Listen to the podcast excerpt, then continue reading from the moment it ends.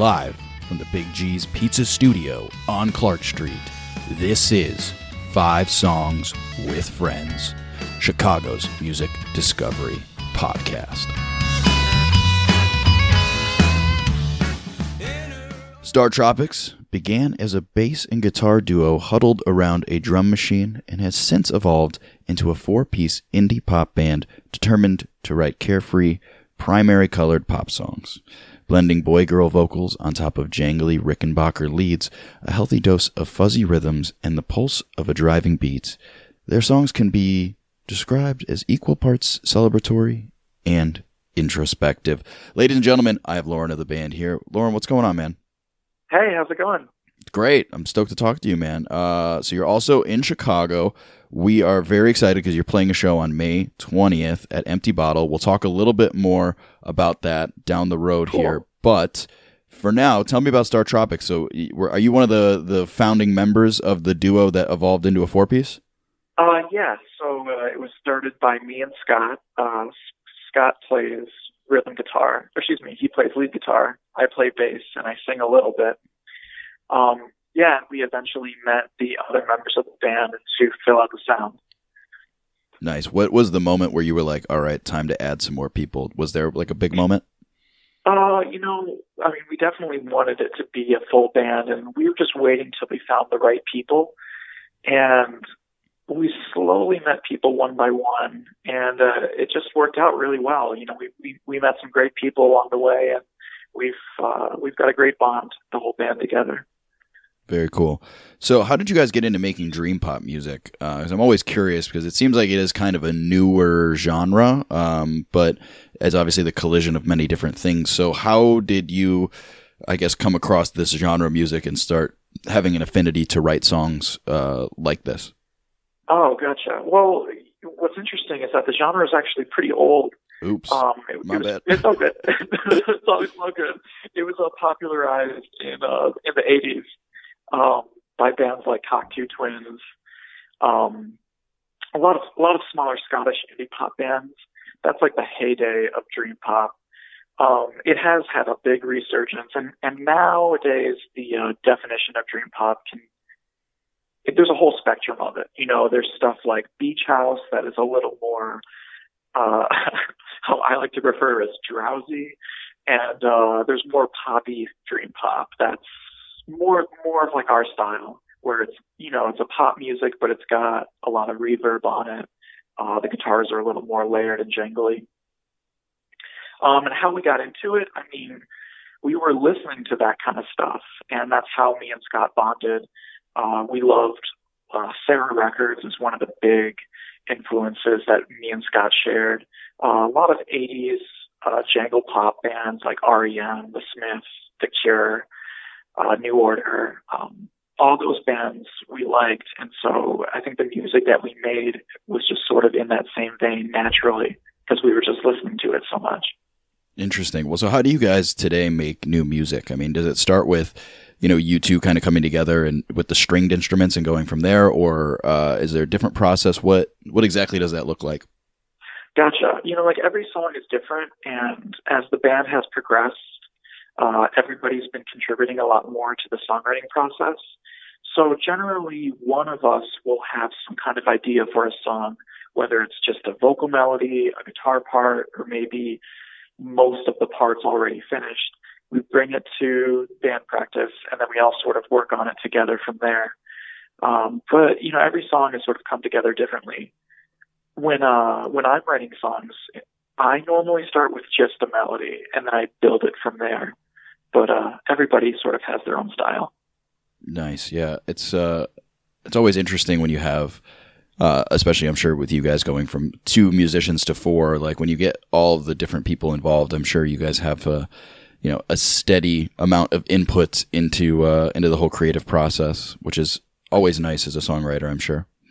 Yeah, it's it's great, you know, because you know since we're all into the same type of music, I feel like we're already on the same page with each other, and everybody in the band has a lot of great ideas. So it's it's pretty fun to have uh, everybody throwing stuff in the pot, and it just sounds really good. Awesome. Well, so you guys came out with a new single, uh, which we're going to talk about today, called "The Other Side of Midnight" earlier this year. So, are you guys working on an album? Do you have an album done, or like what does that look like?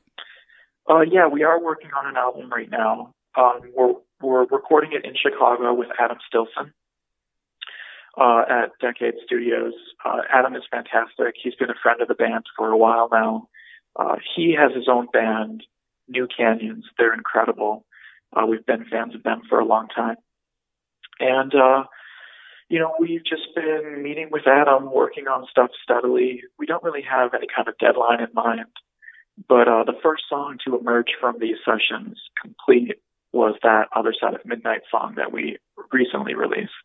Yeah, so let's talk about it because that's a song we're going to uh, feature today. Can you tell us a little bit about uh, about this track? Sure. Yeah. I mean, we loved it right from the beginning. It started off as a jam uh, at band practice. We were just sort of messing around with some chords, and you know, sometimes when you're writing songs, you just get this sort of like you feel this sort of spark happen when something special uh, is just sort of happening in the air. It's hard to explain. I guess you know maybe if you were a fisherman and you were just you know out there at sea with your line in the water, then all of a sudden you get that tug. That's mm. probably a very similar feeling when you're uh, in a group uh, writing music in a room. All of a sudden you get that tug. You're like, wait, we're onto something. This is good. And uh, yeah, it came together very easily, and we are really proud of it. It's our first new song with our new vocalist Molly.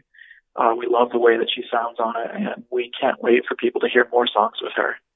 Awesome. Well, let's jump into it. Let's play it.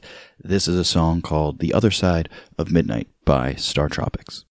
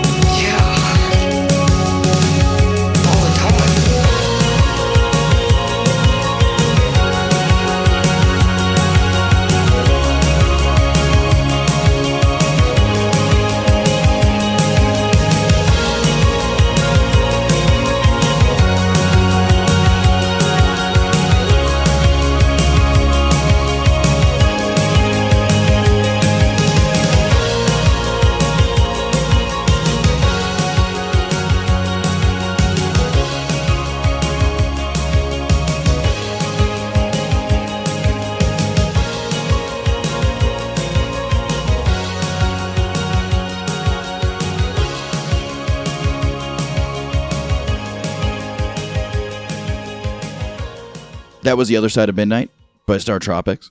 So obviously you're working on a new album. That's very exciting. You do have a show coming up very soon on May 20th at the Empty Bottle. Uh, you want to tell us a little bit about that? I know Fauvely's playing that as well. Yeah, Fauvely, yeah, we're really excited to play with them. Uh, our friend Dale and Sophie, uh, it's the project that they're in, and uh, they're releasing an EP. So it's the uh, EP release party. It's going to be super fun. We love playing the Empty Bottle, and we're really excited that they asked us to be a part of this big event for them. Um, if you haven't checked them out, they're they're incredible. They're very dream poppy as well, and um, yeah, it's going to be a fun night. Yeah, absolutely. So, what what is the kind of the summer hold for you guys? Are you because um, your music is very, in my opinion, summer oriented. I think it, it uh, will fit well with a lot of the things that are going on in Chicago this summer. So, uh, do you guys have any kind of big plans for uh, for this summer, or uh, are you just really just trying to get this album out? well, thanks for saying that. By the way, I do agree. I think our our songs sort of do have a summery vibe. Um, we've got a few shows that were still unconfirmed, but we're trying to nail down soon. Uh, we may even be playing in a parade this summer, but uh, no more details on that until it's actually confirmed because I don't want to jinx it. And uh, yeah, we're probably going to spend a lot of time trying to get that album done because we have all the songs written and we're just on a roll and we've written even more and more songs. So we gotta we gotta just get them released before we just have, you know, a mountain of unreleased stuff that hasn't been recorded yet.